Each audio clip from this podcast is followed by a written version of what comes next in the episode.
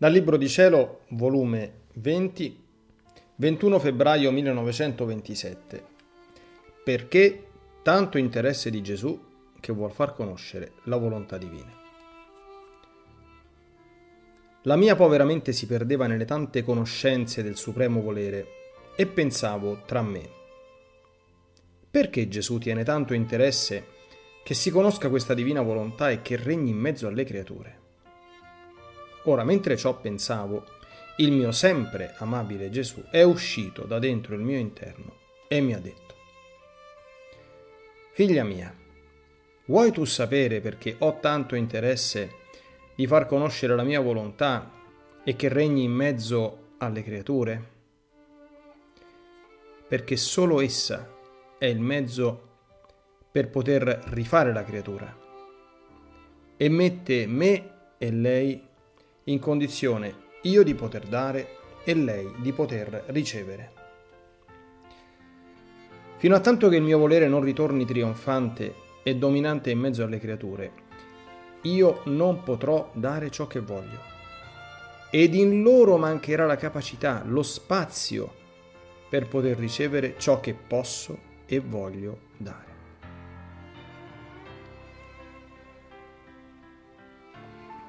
Solo la mia volontà tiene questa virtù, questa potenza, che mettendo l'ordine, l'equilibrio tra creatore e creatura apre tutte le vie di comunicazione tra loro. Dio tiene la sua via reggia per poter spedire senza pericolo i doni suoi, per poter scendere quando vuole e portare in persona i beni più grandi alla creatura. E la creatura tenendo la stessa via può riceverlo, oppure salire per andare a prendere essa stessa ciò che il suo Signore le vuol dare. Per quanto un re sia ricco e potente, se non trova a chi dare, non avrebbe mai il contento, la soddisfazione di poter dare. Le sue ricchezze saranno inoperose, isolate, abbandonate. Lui forse vivrà affogato nelle sue ricchezze, ma non avrà mai il contento e la felicità di dare e di godere i suoi beni, perché non trova chi darli.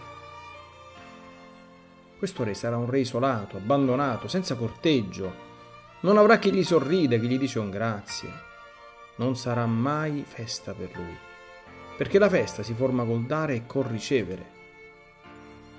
Sicché, con tutte le sue ricchezze, questo re avrà un chiodo nel cuore, l'abbandono, la monotonia.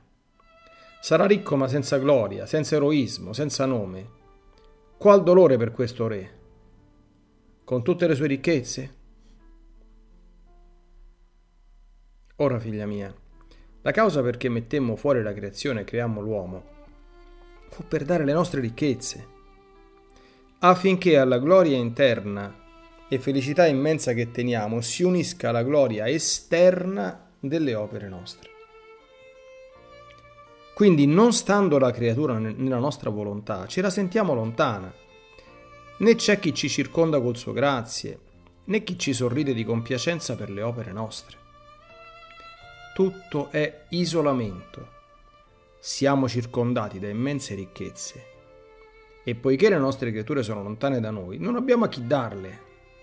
Non abbiamo chi ammira le nostre opere per farle godere. Siamo felici, ma per noi stessi né vi è chi possa minimamente turbare la nostra felicità, ma siamo costretti a vedere l'infelicità delle creature, perché stando disunite da noi, loro non possono prendere e noi non possiamo dare. La volontà umana ha formato i cancelli, ha chiuso con chiavi le porte di comunicazione.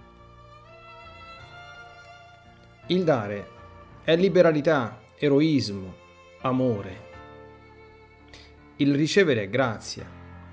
E la creatura col fare la sua volontà impedisce la nostra liberalità, il nostro eroismo, il nostro amore. E se qualche cosa si dà, è sempre ristretta. Avvia di sforzi, di intrighi, perché non stando l'ordine tra loro e noi, le cose non corrono liberamente. Noi non siamo capaci di dolori. Il nostro essere è intangibile da tutti i mali.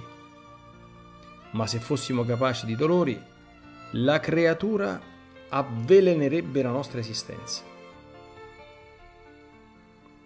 Ecco, perciò tutto il nostro interesse è perché vogliamo far conoscere la nostra volontà e che regni in mezzo a loro. Perché vogliamo dare, vogliamo renderla la creatura felice della nostra stessa felicità.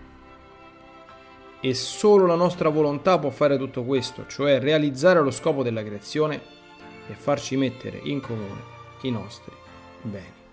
O volontà di Dio, quanto sei ammirabile, potente e desiderabile.